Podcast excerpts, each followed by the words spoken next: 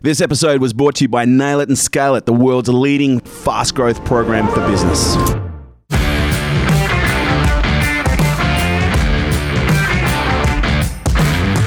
Ladies and gentlemen, my absolute pleasure to welcome to Unstoppable today. You may have already heard of Dr. Adam Fraser. Adam is a peak performance researcher, consultant, and speaker, and he's worked with elite athletes, sporting teams, special forces soldiers, and business professionals at all levels. His expertise includes the psychology of performance, improvement of productivity, transformational leadership, the engagement of teams, work life balance, and the development of high performing cultures. He conducts his own research, partnering with universities across the globe behind his work. His clients include CBA, Westpac, Optus, IBM, PwC, and the Department of Education, just to name a few. Ladies and gentlemen, please welcome to Unstoppable Dr. Adam Fraser. Mate, welcome. Mate, thank you. Thanks very much. Great to have you here. Great to have a fellow obsessive here. Um, I was I had the same level of anticipation that I had with um, Steve Kotler. You you're probably familiar with Steve Kotler's work. Um, yeah. Uh, he wrote the book The Art of Impossible. Have you read that yet? No, I haven't. Oh my god, mate! You've got to get your hands list. on this. Uh, Stephen Kotler, he uh, originally started off as a journalist, you know, like 30, 40 years ago, covering X Games, but he started to really want to understand why, you know, some of these athletes were able to do things that were literally considered impossible in the yeah. morning, and by afternoon, someone was doing it, and then it was being iterated on the next day. So he spent the last 30 years uh, studying in-depth uh, performance across you know a whole range of different fields. And yeah, I think you uh, you and him would get on like a house on fire. Yeah, because it reminds me, I read a book called The Rise of Superman. He wrote that. Yeah. Oh, yeah. really? Yeah. That was a cracker. It's a great. He's got a cool. He's got a number of great books, um, and I've read most of them. But the, the, his best book by far, and this isn't supposed to be a promo for Steve, is um yep. is uh, the uh, the Art of Impossible. And if you haven't haven't read it, mate, I just knowing what I know about you, you will just absolutely you know gobble that up. Yeah, because what I love is they like so many of us looked at those extreme athletes and went, "Oh man, you got something wrong, something with, wrong you. with you." Whereas he went, well, how are they having this massive improvement in performance? So, yeah. oh, cool. Well, yeah, I'll have to have to add well, that to actually. List. While we're there, we'll start there before we get into yeah. your story. One of the things that he identified with, um, and he noticed it specifically with X Games athletes, is he's, he noticed about 98, it was actually more than 98 of the percentile of X Game athletes who were performing at a really high level, you know, in the top uh, three, four, five percent, came from backgrounds where there was enormous amounts of um, stress in the home. So drug abuse, yeah. alcohol abuse, physical abuse, you know, heightened levels of, in some cases, what people refer to as trauma. And it's really interesting because, you know, although there's no research into it, I did ask him the question that if he thought that, you know, these people who grew up in traumatic environments actually learnt how to, you know, un- either unconsciously or consciously be able to deal with levels of stress that most people can't. And so yeah. then when they're looking down a half pipe, they're like, well, this is nothing compared to my home life. Not that they think about that consciously, but it's just something that they're more able for, able to uh, to regulate. Yeah, and I think I think there's heaps in that. I mean, I, I wrote a book uh, recently called Strive, which is, and the taglines is embrace the gift of struggle. And what the book's all about is the fact that getting your ass kicked is really, really important. It's such a requirement. Yeah, and um, and it's almost a rite of passage. And in that book, what I talk about, one of the most fascinating groups I've ever interviewed is trust lawyers. So lawyers that look after huge family, like billion dollar family trusts, as well as like um, you know, trusts for uh, indigenous groups. And so basically, they manage uh, this huge pot of money. And what they were talking about is rich, third generation rich kids are disasters, yeah. like complete disasters. No resilience. Because they haven't, they haven't been in the trenches, they yeah. haven't fought it out. And one of the things that triggered that book was um, I spoke at a, the Dalai Lama conference, and I didn't know it, but the the princess of Kuwait was in the audience, uh, Sheikha Intisar, and she called me afterwards, and it was hilarious because I thought my mates were pranking me, and I was like, I was so horrible to her, and oh god, yeah, I was, I was demanding because she literally said, "Hey, we're trying to make the country of Kuwait happier. We we want you to." Come to Kuwait and help us. And I'm like, yeah, wow. and I'll need a camel and you can pay me in rubies. And anyway, so, but I went there and, and number one, fell in love with the people of Kuwait and the country. And it's so, they're so beautiful and generous.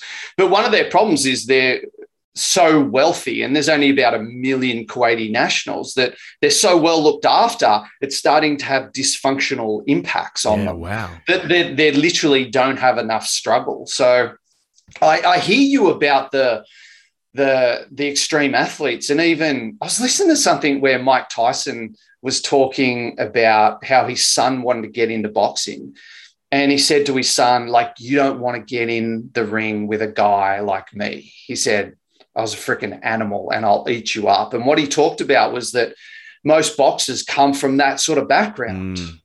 And so um, and he said my the problem with my son was he's just he wasn't hardened like I was. Yeah it had too good a life. So yeah, getting your ass kicked is important. You know, and it's so interesting because it's much like life. Like you know, often people trying to are avoid getting their ass kicked, and oftentimes yeah. people are trying to avoid failure. And this is something I've observed in business. Like failure and I wouldn't just you know uh, categorize this to business. I'd say this to life is a key requirement of progress because it's not until we, in instance in business, fail that we recognize whatever skill, knowledge, and experience that is that is missing.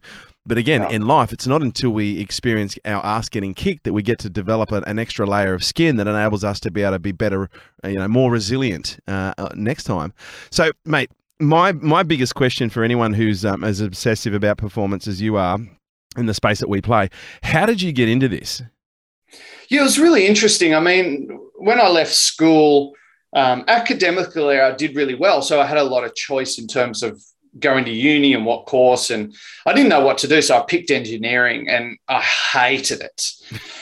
And and kind of the, that Christmas holidays, a mate of mine and I were at the beach, and we just went, "Oh, I can't go back to engineering." So I changed courses to biomed, which is a blend of psychology and physiology, and and I really loved it. And I was going to go down the psychologist path, but I just went, I do not want to sit in a room with some dude whinging about his life to me for, for an hour. Like I didn't want to be a counselor, but I wanted to research psychology. So um, after yeah, right. I finished my degree, I went to the AIS for a while because I thought I want to work with elite athletes and actually hated that job. It was boring and repetitive. And once you get over the glamour of, oh my God, it's Alexander Popov or Kyle Vander-Kuyp or Colin Jackson, like once that wears off, you just go, oh man, this is really bloody boring. So I went back and did it. I got to ask you that. Why is that? Because you're getting to basically practice on some of the best you know bodies in the in the world and tune their performance yeah. psychology psychologically what what what fell out but it's just like repetitive and it's the same things and yeah, right. you know it, it's it's it just wasn't as nuanced as I thought it was going to be. Yeah, fair so enough. um yeah, so I went back to uni, did a PhD in the area of um, you know how lifestyle affects our well-being, our health, our happiness, our quality of life, and like you know the our habits and how that translates into you know the bigger picture of our life. So um, after that i was an academic at a university and it was actually really weird. Like a friend of mine called me and said oh, i want to do this course on how to teach adults because we were lecturing. And, and i said to her oh yeah that looks great let's sign up for it. But I forgot to sign up for the course. and it was it was run by a guy called Doug Malouf, who was one of Australia's best presenters. And she calls me the day before and goes, You coming to that course tomorrow? And I went, Oh shit, I forgot to sign up. So I call the the guy who like is organizing it and he goes you wouldn't believe it he said that thing's been booked out for five months he said a guy just rang up and cancelled you can have his spot mm-hmm. So I show up to this thing, and this guy was masterful. Like he was funny and articulate. And in the break, at morning tea, I just walked up and said, I want to do what you do. Like, I need you to teach me how to do this. I said, I'm an academic, I'm dying inside. Like, I, I want to do this. And he kind of treated me like the karate kid.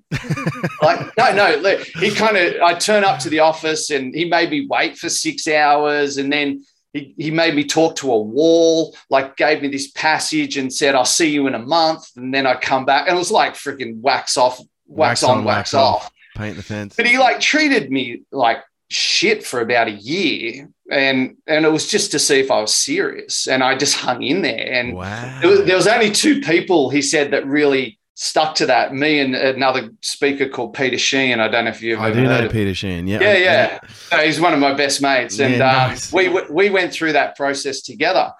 But um, I just started presenting to organizations and um, I fell in love with business and and the people and yeah so I I what I really wanted to do was when I looked at the speakers around if you were academically really strong and had good research you were boring as and and a lot of the speakers that were entertaining didn't really have an academic background so I went well how do I blend research with entertainment and and accessibility. So that's where I am. Yeah, wow. And so at what point did you get the bent towards performance? And what was the driver that was really pushing that along? Yeah, I think it's just always been ingrained. I've always been really obsessed about how do you do something, but how do you do it better? How do you improve? How do you evolve? Um, and when you see people, like you would have this as well with your work, when you see people change behavior and get impact, like that rotates my crop something terrible. like I just, yeah, I love it. It's it just it's it's that juice. Yeah. Um, so yeah, and and you know, where I spend my time is a combination of presenting, research, and running big sort of interventions and programs. But it's interesting because you know it's much like um, you know stress was the buzzword going back, you know, about five or six years ago, based on you know alleviating stress in the workplace. Stress was the biggest killer. You know, stress was the biggest cost to businesses. Now I'm seeing a, a, a, very strong shift, and it's not that businesses and individuals are moving away from you know the importance of acknowledging and, and regulating and working through stress, performance seems to be something that's getting hotter and hotter and hotter. And it just seems to yeah. me that people are starting to become aware that, wow, there is a little bit of a possible formula to performing at a higher level. And so, I guess from your perspective, you know, if, if, I was to act, you know, as maybe some of the audience would be, which is maybe uh, having less information than what I've been able to absorb so far, you know, I think I would find it curious looking at the world and go, well, why is it that there's only, you know, a very small percentage of people that compete, you know, at the Olympics? Why is it that there's only a very small percentage of people that make it through to, you know, become an NRL professional or, you know, be able to sprint in the 100 meters or, you know, that have the ability to make it into SAS uh, or Navy SEALs yeah. as an example. So yeah, yeah. why is performance in your mind something that has become so attractive, but more importantly, why does it appear that some people have it and some people don't? God, that's a big question. I, I, I really like what you're saying in terms of the shift from stress to performance.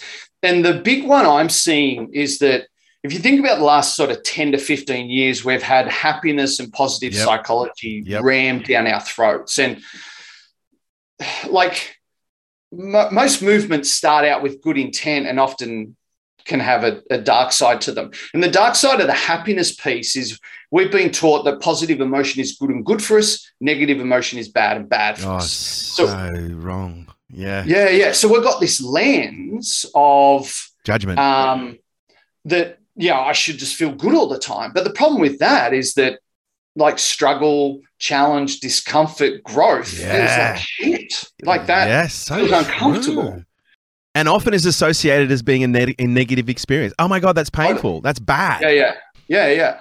So, um, I, I think one of the big blocks to performance is the inability to sit with discomfort, mm.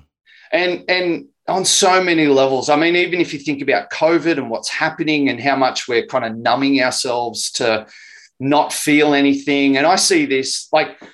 I mean, actually, I'd love your opinion on this too. I, I see men really struggle with emotional discomfort. Yes. And and whenever it comes up, they just check out. And yeah, I've just watched a mate of mine totally screw his life up because he can't sit with, tolerate, articulate the negative emotion he's going through. So it's mm. just like I'll react with anger and I'll withdraw. So yeah, I, What's what's your opinion on that? Look, I, I would say, and you know, maybe this is going to be a bit controversial, but I think it comes back to childhood. You know, I think so many of us, you know, weren't really shown how to um, express and to feel emotions, but more importantly, in a way where we can regulate them. You know, and, yeah. and one of the things I've observed, and it's so interesting, you know, the core for performance that I've discovered is actually underlying the ability to be able to manage stress and the yeah. ability to be able to manage our emotions. But when I think about, you know, my childhood and many other people's childhood, you know, I don't think there are a lot of people who grew up in an environment where the parents knew how to express emotions in a healthy way, or more importantly, knew how to regulate emotions and stress yeah. in healthy ways. And oftentimes, when you're a child and you experience, you know, an emotional event, you know, trauma is trauma is trauma. Whether you're taking a lollipop or smacking a child to a child's brain, it's still trauma. Yeah. Yeah. And if a child is freaking out, and then the parents eh, has an inability to be able to sit with their child freaking out, and allow their child to express that emotion in its full, you know, and, and metabolize the emotions and metabolize the fear that's coming up the child learns by the ch- the parent's response what that means. And oftentimes, when a child yeah. is in flux, the parent yells at the child, "Stop crying! Yeah. Go to your room!" Yeah, and so they go, "Well, I feel unsafe already. You're just validating them unsafe. Shit, how do you?" And so it becomes suppressed, and then it gets expressed in unhealthy ways. I think you nailed it. I think you're so bang on. And so we wrote the Strive book, and that was much more about how does the individual respond to struggle and discomfort. Mm. What we're looking at now is how do you lead a team through struggle, or how do you lead a child through struggle? And we came up with this model called the 4H model, which is, stands for heart, head, hands, high five. Oh, I like that. And it's basically so when someone's going through struggle, you, you, lead them through these paths. But the first point number one is heart, and you've got to connect yeah. on a heart level. And it, some people might go, "Oh, that's a bit wanky," but if someone's in distress, what you need to do is validate and and name and verbalize their emotion. So this is something I'm, I've got two daughters, eight and eleven, and they're both very emotional children. And when they have meltdowns, you know, previously because I kind of modeled my parents, it's like stop doing that or when they cry we're told don't cry or don't get angry or even when they're struggling learning oh don't get upset you just got to pay it and and rather what i've been doing with them is naming and validating their emotion oh that's beautiful yeah so like my one of my daughters had a meltdown about something with school and you know my natural reaction is to go oh you're just being ridiculous but i just sat down and went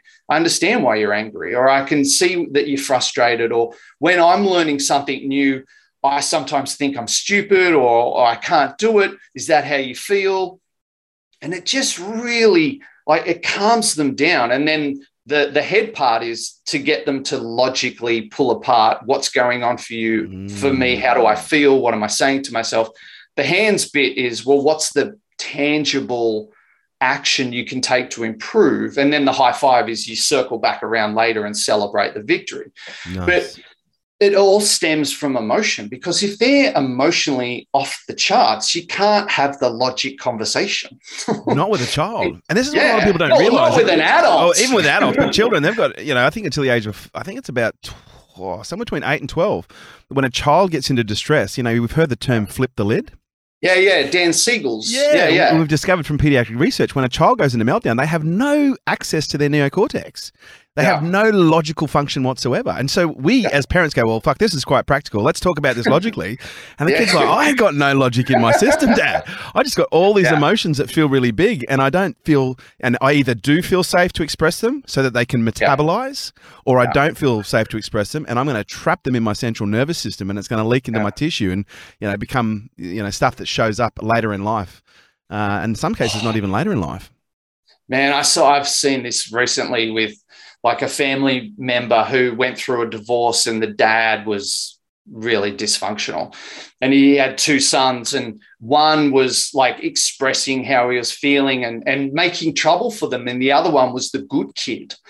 And and the dad kept saying why can't you be more like your brother? And that's the kid that's just not saying anything and like he's hit 17 and he has gone, gone off like oh in the worst kind of way because the kids repress so much.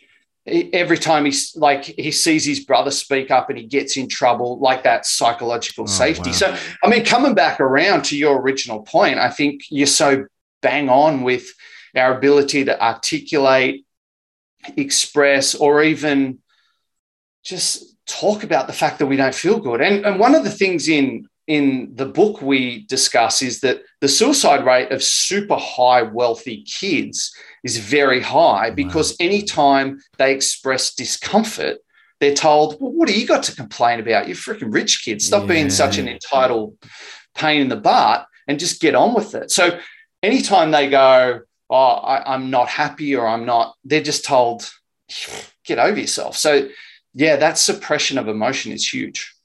So when we look at performance, like to to you, what is the core of good performance, or more importantly, high performance? This is I'm having a real torn relationship with this because what I often see, and you'd know this as well from speaking to people, is that high performance often brings a lot of dysfunctional, like dysfunction with it. Yeah. To be really exceptional, like we have to be very selfish, very driven. We tend to neglect other parts of our life. So I'm kind of wrestling with mm. is high performance all it's cracked up to be? And, and do we want, oh, hate to use the word, but a more balanced. Well, can, I, can I, can I offer a, maybe a, an alternative perspective because you know one, we get enormous success with our we've got a, a, client community called K2 Elite and it's about one in three of these guys to one in four will two x to ten x in their first eighteen months to two years. Now in most cases these are million dollar, five, ten, you know up to three hundred million dollar businesses that we're working with. In some cases a few startups. But yeah. one of the things that we do that's a little bit different is we spend a disproportionate amount of time on psychology and performance psychology. But one of the things yeah. that we do a little bit differently and I don't know, and I think this is going to land with you based on what you've just said, is I've identified one of the blocks to performance is emotional baggage, you know, and in some cases, psychological baggage. And so, you know, if you're trying to run a 100 meter race, but you're carrying three suitcases, you're going to move a lot slower. You know, yeah, but totally. if you if you can you know find an environment, a community, an individual where you can sit down and unpack that, to me, I've found that as a as one of the most important aspects of the consistency of high performance is working on ourselves, working on our yeah. dysfunction, you know, you know, shedding the light on where we do have darkness that is expressed in unhealthy ways, so that it can come to the surface and you know be worked on. And yeah. I've I've discovered that the the, the more because uh, and you've probably seen this as well, the more we focus on performance, the more we seem to fall into the category where we have increased levels of stress and burnout. Yeah, totally. Whereas if I believe if we can encompass that performance is about learning how to deal with emotions, learning how to regulate stress, learning how to focus on recovery. You know, and this is the thing. You know, and, and uh, Steve, uh, Steve, Kotler talks about this in his book, The Art of Impossible, where he goes, you know, there are seven. I think it was the seven areas of grit, and one of the areas of grit that he identified that was required in order to maintain high levels of performance is what he called recovery grit. Yeah. And I was like, when you say recovery grit, what do you mean? He goes, well, when you take time off, do you feel uncomfortable? I said, fuck yeah. He goes, do you feel like you're wasting time? I'm like, fuck yeah. He goes, does it feel really uncomfortable? I'm like, fuck yeah. He goes, it requires grit to get through that. It yeah, requires yeah. grit to take time off in order to be able to recover, regulate, and repair in order for you to come back and do your best. But the reason that most people don't, you know, engage in recovery is because it feels really uncomfortable. They feel yeah. guilty. Oh, yeah, I love that. I mean, we, we're doing a study and a program with partners in professional services firms. Right. So you often see high levels of burnout. And what the firm was doing is teaching them resilience, like, you know, how to be more resilient cognitively. And we just said, hey, let's not go into this with any preconceived conceptions about, let's study these people and really pull them apart and find out what's the problem their resilience is off the charts. Like these people are cognitively so strong. Like to get to be a partner in a professional services firm, yeah. like, yeah, you got to handle a lot of crap. And what they have is not a resilience problem, they have a recovery oh, problem, meaning they just never stop. Yep.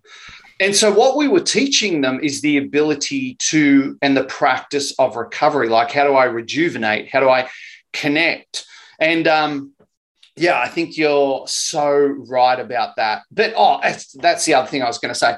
We're also starting this study to look at burnout in women and, and what drives it. And, and what the initial research is showing is exactly what you just articulated is the emotional discomfort mm. from self-care is mm. so high, they would rather drive themselves into the ground and fall apart because that feels better than I'm going to address the fact that I don't think I'm worthy of looking after myself? Or what if someone calls me selfish? Or what if someone well, hints that I'm not looking after someone? And and it's it just comes back to yeah, it comes back to exactly what you said, that ability to to manage the the grit of yeah, this feels really crap, but I'm still going to do it anyway. But it's interesting because I started to take myself apart and go, why is it I feel so uncomfortable? Why is it that so many people feel uncomfortable in recovery? And and this is purely speculation, but one of the things I believe that prevents people from having recovery is it requires space. And in most cases, it requires time and sitting still, lying down, you know, getting a massage, sitting in a sauna, being still. And then yeah, yeah you know, I, that takes me back to my very first Vipassana retreat where, you know, I was oh, meditating. Oh God. I did it seven times. You'd think I would have learnt my lesson. but I still remember, you know, you're meditating from 4.30 in the morning till 9.30 at night. You have a couple of breaks, but you're just sitting with yourself. You can't talk to anyone. You can't look at anyone. They're separating the men and the women. And you have to just sit in your own shit from, you know, from 4.30 in the morning until 9.30 at night. And it's really uncomfortable because all of your stuff comes up. But yeah. this is where I think the opportunity is because it's when the stuff comes up. That's the light being shed on the darkness. That's the light being shed on the wound. The wound's coming to the surface saying, okay, here is what I, it needs to be addressed. I'm going, no, fuck that shit. I'd rather just work. yeah, totally. I, I think actually i want your opinion on this. I was thinking about this the other day and if you if you look at our devices we we never get bored anymore. Like if you think if you're a kid even if you don't have a lot of friends you still got so much stimulation where you can grab a screen. And i was thinking about my childhood and you know as a teenager i've had my heart broken and I'm lying on my bed and I'm listening to Pink Floyd and I'm freaking crying like eyes out, crying. But I'm I'm and like what I remember is I had a really sporty upbringing and I had lots of kids that lived around me. So, like, lots of social interaction, but I also had those moments where I sat on my bed and, yeah, listened to Pink Floyd or Iron Maiden. And I'm, I'm thinking about my life and my world and what's going on and why did that happen? And God, I had that falling out with that friend. Why? Like there was a lot of self reflection and analysis. Mm. And I think one of the challenges today is we just don't have that. Because mm. the moment we get uncomfortable, like you said, the moment a little bit of shit comes up, we go, oh, screw that. And I'll, I'll push that down through stimulation. Especially when it comes to the showing of emotion, especially when it comes to men, because we're taught men yeah. don't cry. Yeah, totally. But you know, I say this to everyone and anyone. You know, if I'm working with someone and they have a release and they they break down and they cry, I'll then ask them once they've finished the release, so "How do you feel now?" like, "Oh, mm. I feel fucking amazing." and so that's right because you just metabolized all of that emotion. It's no longer sitting in there causing, you know, like a toxic waste. You've allowed yeah. your body to metabolize that and get it out. And it feels so much better. But yeah, you know, some of us told masculinity thing, yeah, toxic masculinity it uh, it really does uh, raise a lot of questions around what you know what do, if, if if if if we are so misunderstood from a masculinity perspective if if men even themselves don't understand themselves you know how do we you know start to understand what a healthy form of masculinity is? Yeah it's huge. I think i think that's a that's a big need moving forward. So mate when it comes to performance, like what are some of the low hanging pieces of fruit that you've been able to identify? Like when you're working with, you know, elite professionals or elite special forces or elite professional athletes, what are some of the things that when you start working, go, okay, here's a couple of low hanging pieces of fruit that if we do this, we should be able to notch up a few a few points of extra performance. Yeah, I mean, there's so many levers we can pull from the the recovery one, which is absolutely essential and you talk about actually, I, I got to work with and and do some stuff with the special forces guys, and a mate of mine was in the SAS, and I remember going out with some of his mates, which was the wildest night I've ever had. they were talking about the Carter course, which was the is the three week course that they have to go through to get into the SAS, and it's just hell on wheels. Like it's, and and I was talking to them, and I said, "What's the common theme like what do you need to do really well? And, and what everyone said is recovery. They said wow. like just push as hard as you need to. He said the guys that fall apart come out at a like a million miles. Yep.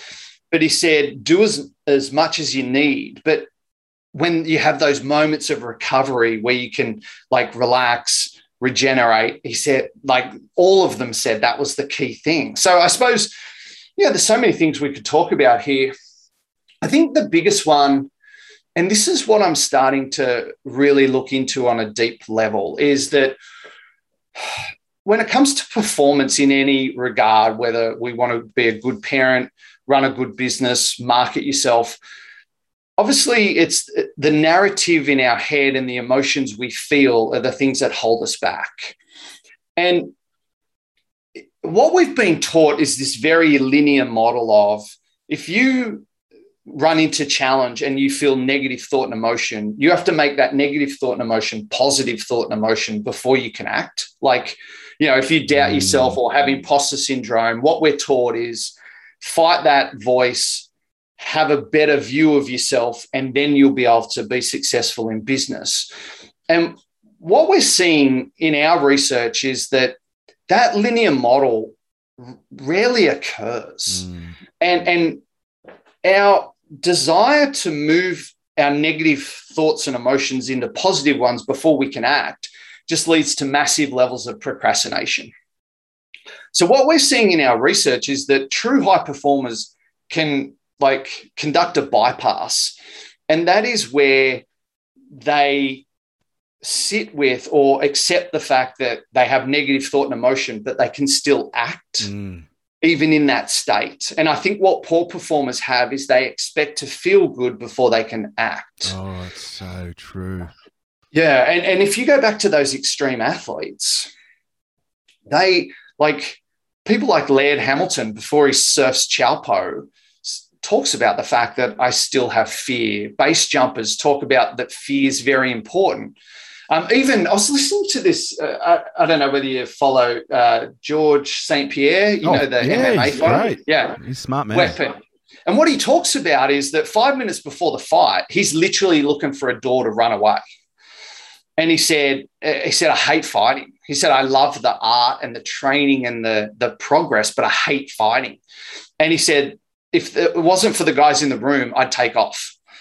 And he said, I feel massive doubt. I start to predict um, that I'm going to lose and have disaster. And he said, What I go through is a process where I just accept that that's what I do before a fight. That's how I feel. And then I make the conscious choice of I'm going out there and I'm going to focus on the dynamics and I'm going to do this. So it's not that he's sitting there going, Oh my God, oh, I feel really negative. This is a disaster. It's like, that's my process. I always feel like that. But then he does this bypass of, yeah, well, it's normal to feel that way. And I'm going to do, I'm going to do the right behavior regardless. Mm. And a fascinating study was done in the US where they looked at athletes and before competition. And most people go, you shouldn't get nervous, you shouldn't feel anxious. That's bullshit. And, yeah, yeah. Come but on. that that only had a negative impact on performance if the athlete thought they shouldn't be nervous or anxious. So if the athlete went, well, of course I'm nervous. And, and I go through this where I start to get scared and worried, but that's just part of my process. But it's also, it I, no I, believe, like anxiety, uh, stress, and pressure to an elite performer, I actually think they're a critical ingredient in high performance. Totally. You know, and it reminds me of this um, statement that I heard um, a commentator say. It was this is going back many years ago when Serena Williams was in the Wimbledon finals, and it was like, you know, a five-hour match. It was down to you know double break point or whatever it is, and they're like, oh, there's so much pressure on Serena right now to get this next point. And then the next commentator goes, well, that's the thing, John pressure isn't pressure to a champion it's the opportunity to perform and this is one of the things that i realized in my life early on that I realized that I actually did my best under stress. Totally. And so what I started to do, and maybe you can relate to this, I used to create stress just to perform. Yeah. You know, I'd create chaos in my life just to perform. And I, you know, and I and I, I, I matured and learned how to regulate that. But this is, I think, something that a lot of people don't realize is once you get to a level of elite performance, the pressure doesn't go away, it's intensified. The stress doesn't go away, it's intensified. The amount of emotions that flood through your system don't go away, they're intensified. But these individuals have done the work over an extensive period of time to be able to have their system regulate that level of activity, to be able to channel it psychologically and physiologically into their performance. And yeah. I and this is where I think you know most people are going. Well, if I once I learn how to regulate my stress, I won't be stressed anymore. No, you'll just know how to deal with it better. Once I learn how to regulate yeah. my emotions, then I won't be emotional anymore. No, you'll just have better uh, capabilities to be able to regulate it. Um, but I, yeah. I do think most people don't realize that stress, emotions, pressure, they're actually critical ingredients in performance. And it's not the absence of them that makes yeah. us perform better, it's the utilization of that chemistry yeah. that enables us to produce what would be considered impossible results. Yeah, I, I, completely agree. And what we're focusing on in our research currently and what we're teaching people is the ability to externalize those thoughts and emotions. Mm. So, what happens is too often we we have a thought or an emotion and we think that's us. We we I you know we go well I'm stressed or I'm I'm depressed rather than I'm having a depressive thought.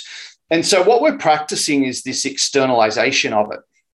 And you know, in terms of the research, this is called ACT therapy or psychological flexibility, is the ability to kind of push your thoughts and emotions almost off to the side where you don't let it run the show.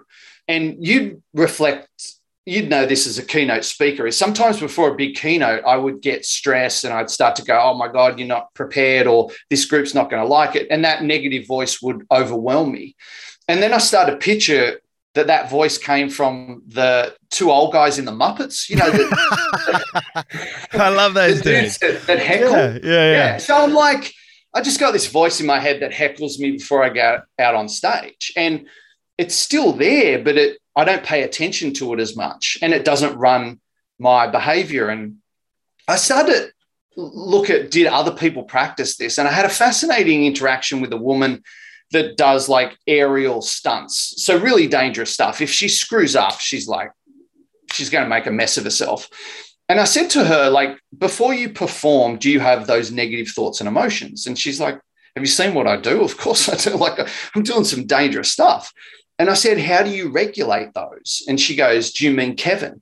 And I'm like, I don't know who's Kevin. Like, who's Kevin? And, and I said, I don't know who Kevin is, but how do you manage that voice? She's like, Yeah, that's Kevin. I'm like, Who the hell's Kevin? She'd actually created a character. Yeah, wow.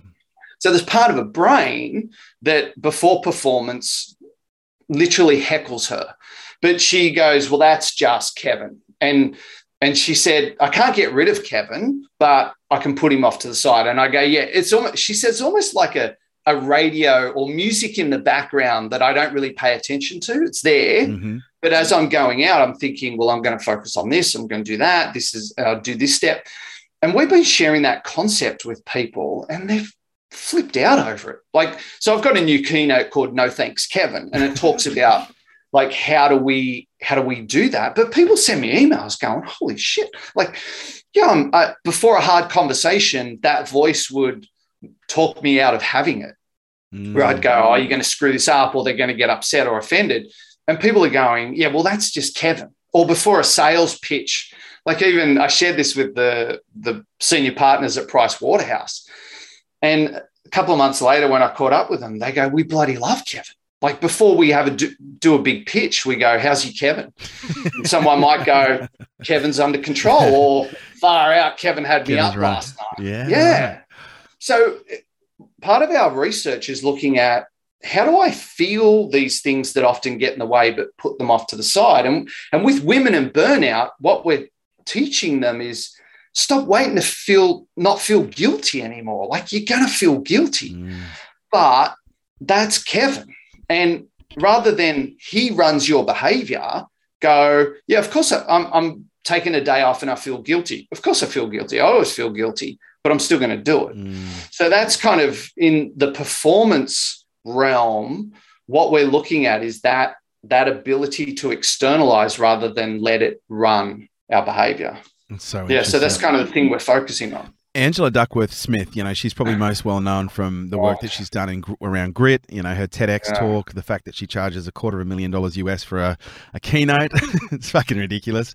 She's but brilliant. She so. is. She's absolutely brilliant. So and smart. You know, she's she's she's done a lot in terms of you know bringing a level of understanding around you know not just the importance of grit and the importance of resilience, but how it's acquired.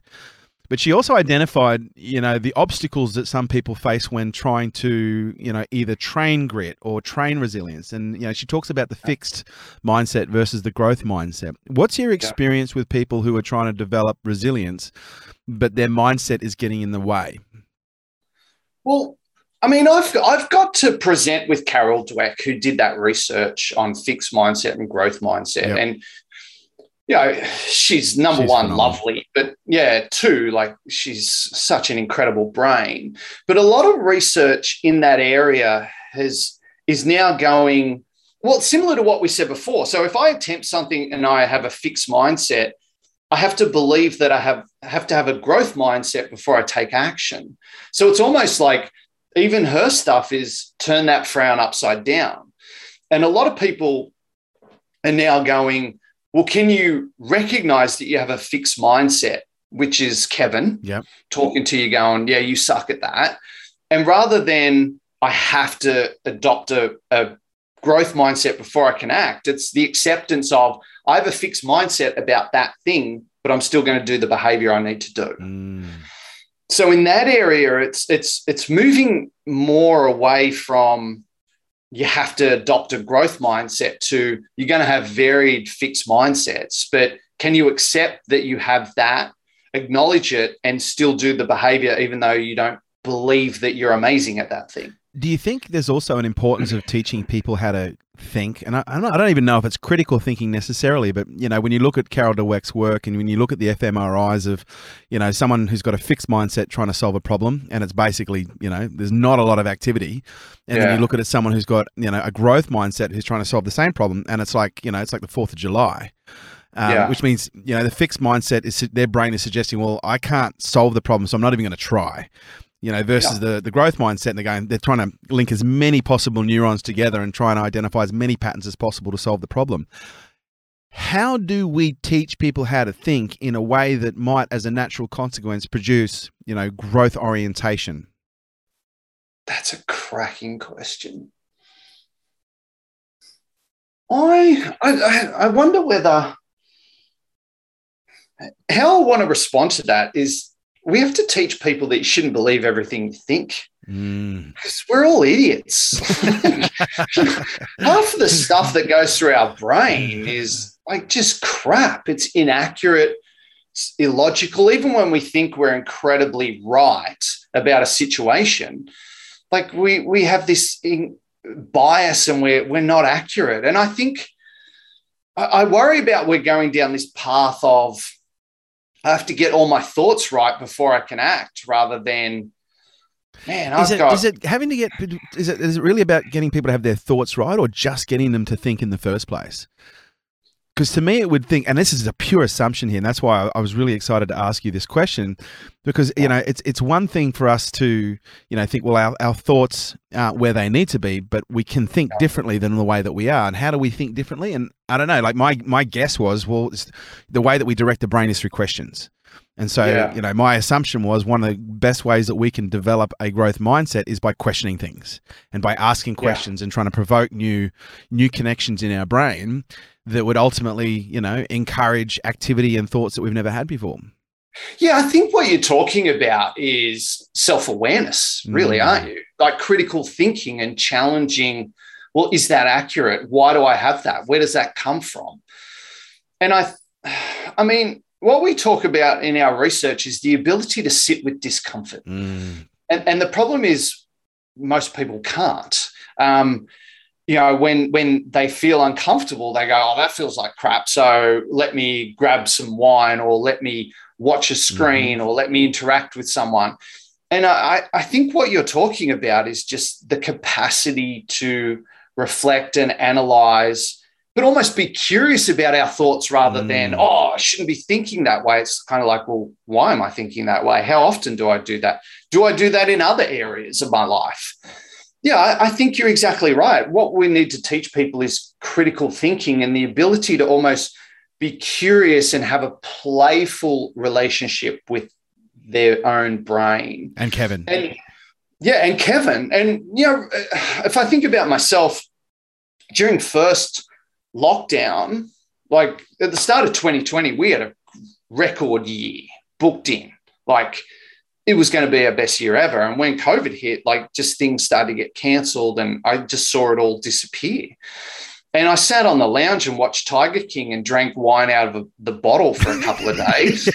and I was just like, my wife kind of looked at me and went, Is this going to last much longer? And I said, Just give me one more day. One more day. And yeah, I just kind of went, I think I thought I thought that was a really functional response because I was in grief about all yeah. this hard work I'd done. And then I went, all right, get your crap together. And I thought, all right, what you're going to do this business wise. I got a counselor, like I went and saw a psychologist, and I went, all right, I'm using this as an opportunity to reassess. And I felt crap and I felt terrible and I predicted disaster, but I sat with all that crap and I went, why does that trigger this? And, you know, if I'm not doing 130 keynotes a year, well, who am I? And I use that. I've never gone through so much turmoil and crap, but I just really used it as an opportunity to understand why I was reacting, who was I supposed to be, where do I want to go, and the the amount of growth that came out of that was yeah, wow. huge. But I had to sit with it and really like get in the trenches with it and fight it out for a, a long period of time to to evolve. So I, I yeah, I think you bang on is the ability to be curious and playful and reflect on our thoughts rather than be afraid of them. Oh, I shouldn't be thinking that, or that's a terrible way. Why do I do that? You know, rather than sort of this combative relationship with our thoughts and emotions, much more curiosity. Um, my next question is is going to is going to be a two parter. Uh, another one of the things that I've observed, you know, as an obsessive re- performance researcher and practitioner, is the importance of routines. Yeah. Um, you know, because oftentimes, you know, we are a product of not just the way that we think, but the way that we act and the way that we do consistently. And if we have a set of routines that if we do them consistently, as a natural consequence, they produce certain behaviors or they produce certain outcomes you know, they're in some cases, you know, one, two, three, five, ten percenters, you know, that can actually affect totally. performance. So I, I, guess my first question to you is what are some of the what would be the top number one or the top three routines that you've identified that really support creating performance as a natural outcome? Because again, I think too many people focus on performance and not on yeah. what are the things that if I do them consistently, performance happens as a natural consequence. Yeah. That's a cracking question. I love it. Um, I mean, personally, for me, what I've found is there's some essentials. I, I call it my bedrock. Yep. So number one is connection with with someone, like a quality interaction, whether it's my wife, my kids, some of my mates, family members. So that connection and feeling supported by others is number one.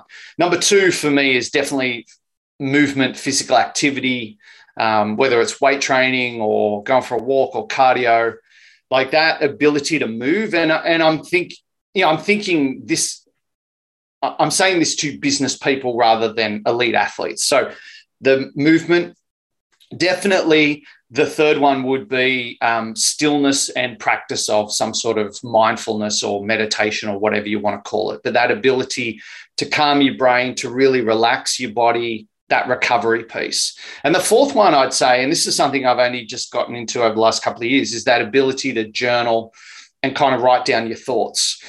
And I always thought that was a massive wank. And I just went, oh, there's no way I'm ever doing that. Like I'm not doing journaling.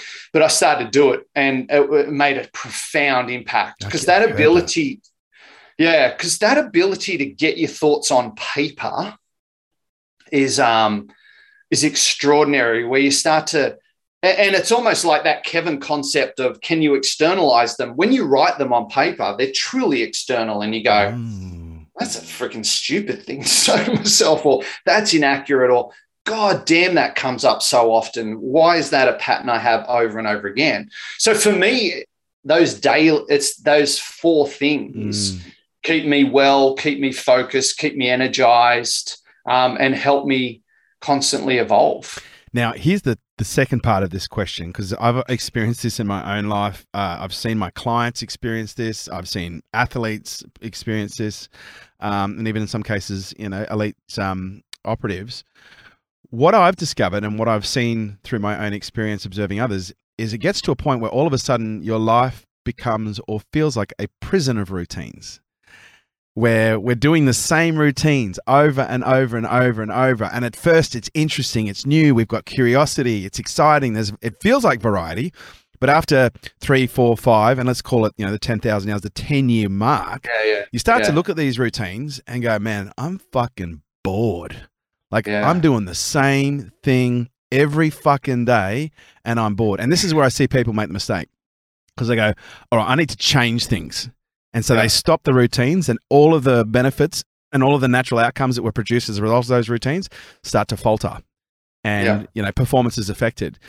Whereas one of the things that I've been on the journey to do is how do we take these routines that when they're practiced over, you know, consistently over a period of time, actually create an incredible life, but it can create the perspective after time that, well, hang on, my incredible life is only a product of these routines that I have to do every day.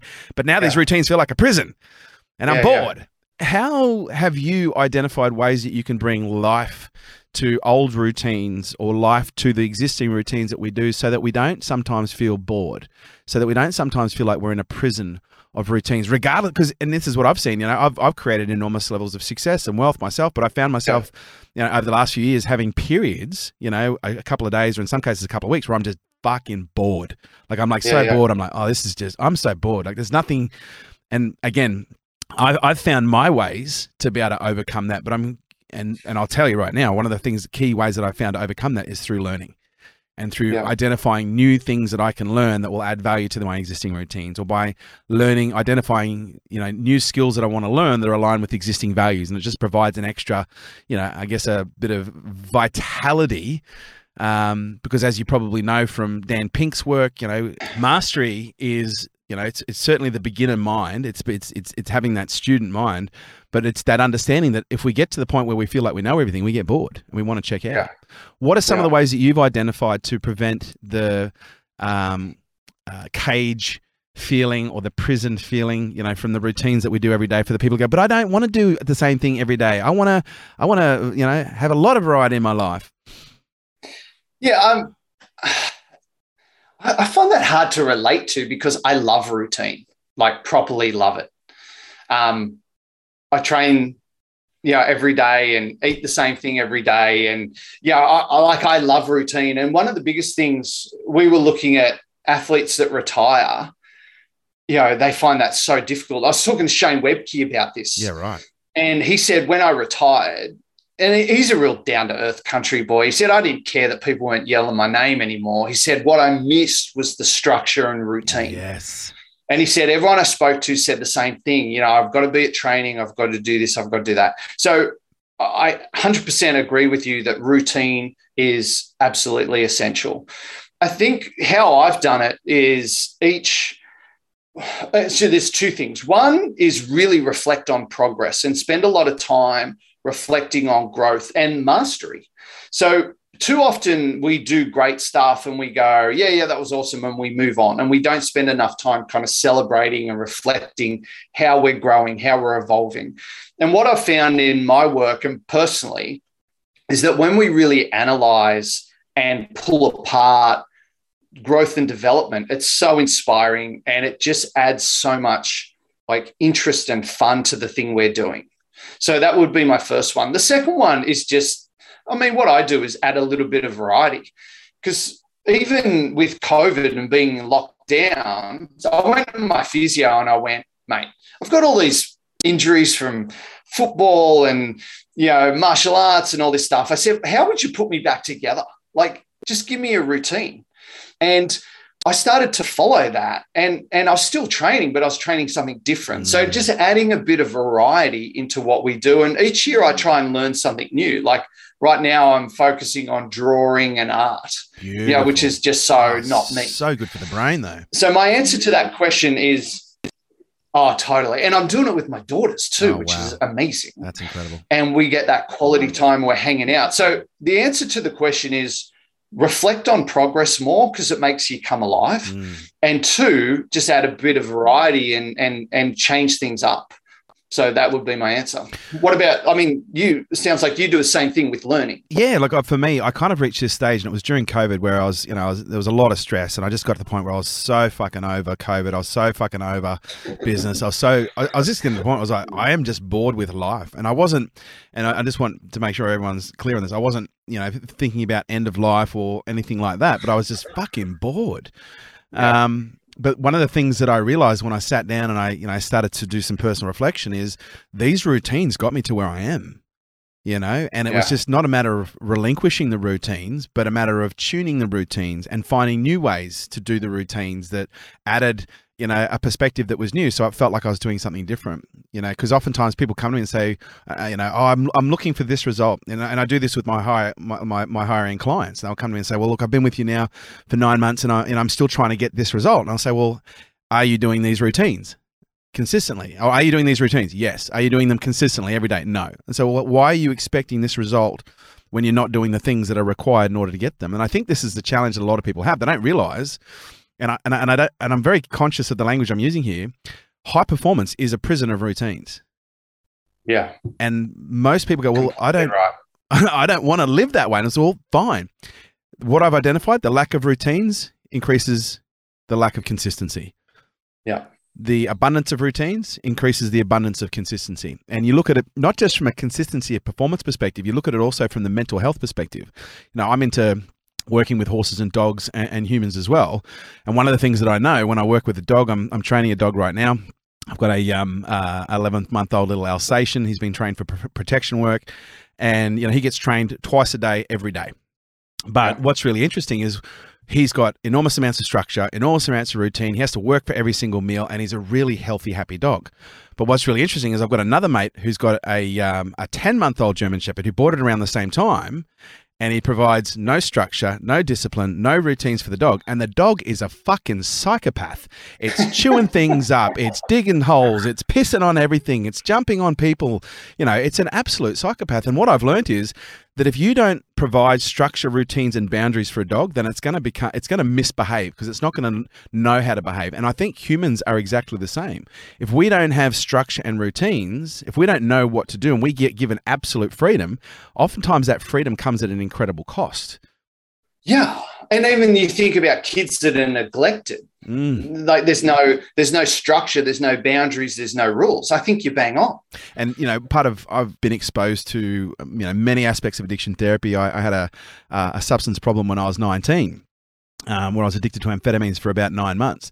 And one of the things that has come from that is my awareness of my uh, addictive drivers but also the yeah. awareness of one of the things that keeps me healthy. And it's not just as someone who's got experience with addiction. I've seen this with my own clients. The more routines that I have in my life, the more structure I have in my life, the healthier I am. The mentally, I'm more mentally healthy. I'm more physically healthy. My relationships, you know, I, I, I have greater health.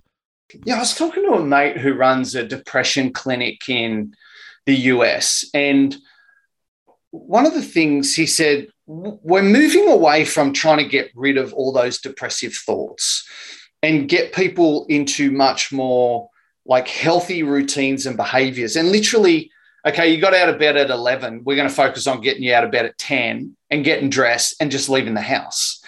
And what he was talking about is these getting these people with severe depression to get into routines and and have some sort of structure was absolutely essential. And he said it's one of the biggest drivers for their improvement.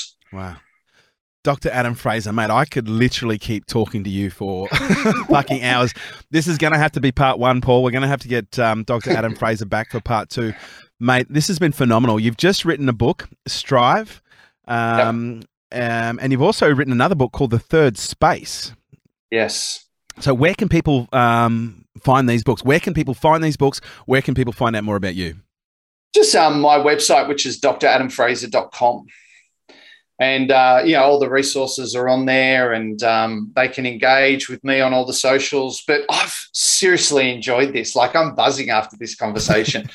and um, yeah, it's fascinating. You know, some cracking questions. It got me to think about things and the best part was many points I was like, oh God, I don't know. I don't know what the answer to that is. That's beautiful. So yeah, it really made me think. That's yeah. beautiful. Um, uh, Larry King said the best question to ask someone is one that they've never been asked before that makes them think differently. Uh, yeah, well, you you you hit that about five times. Thank you so much. Yeah. Like I said, this is going to have to be. Mate, I, I almost feel compelled to say we should do a podcast together at some point in the future. I don't know because we're both obsessed about. I'm up for it. the same things, but either way, we're going to get you back on Unstoppable again. Uh, for those you'd like to find out more about Dr. Adam Fraser, check out dradamfraser.com. He's also on Twitter, Instagram, and LinkedIn as well. Best piece of advice you've ever received, Dr. Adam best piece of advice from a guy called Colin James. And he said, The greatest lesson I've ever learned is nowhere, anywhere, anywhere in the world does people actually know what the hell's going on. And he's like, Every CEO I sit down with, you know, in a meeting, sits there and goes, "Yeah, we'll do this, this," and then later on goes, "How the hell am I pulling that off?" so just understand that no one knows what they're doing. We're all, We're all working it out. It We're all yeah. working it out. We're all adults with with children in adult bodies, yeah. uh, doing the best that we can. Ladies and gentlemen, this has been Dr. Adam Fraser, and you've been listening to Unstoppable. Thanks, mate.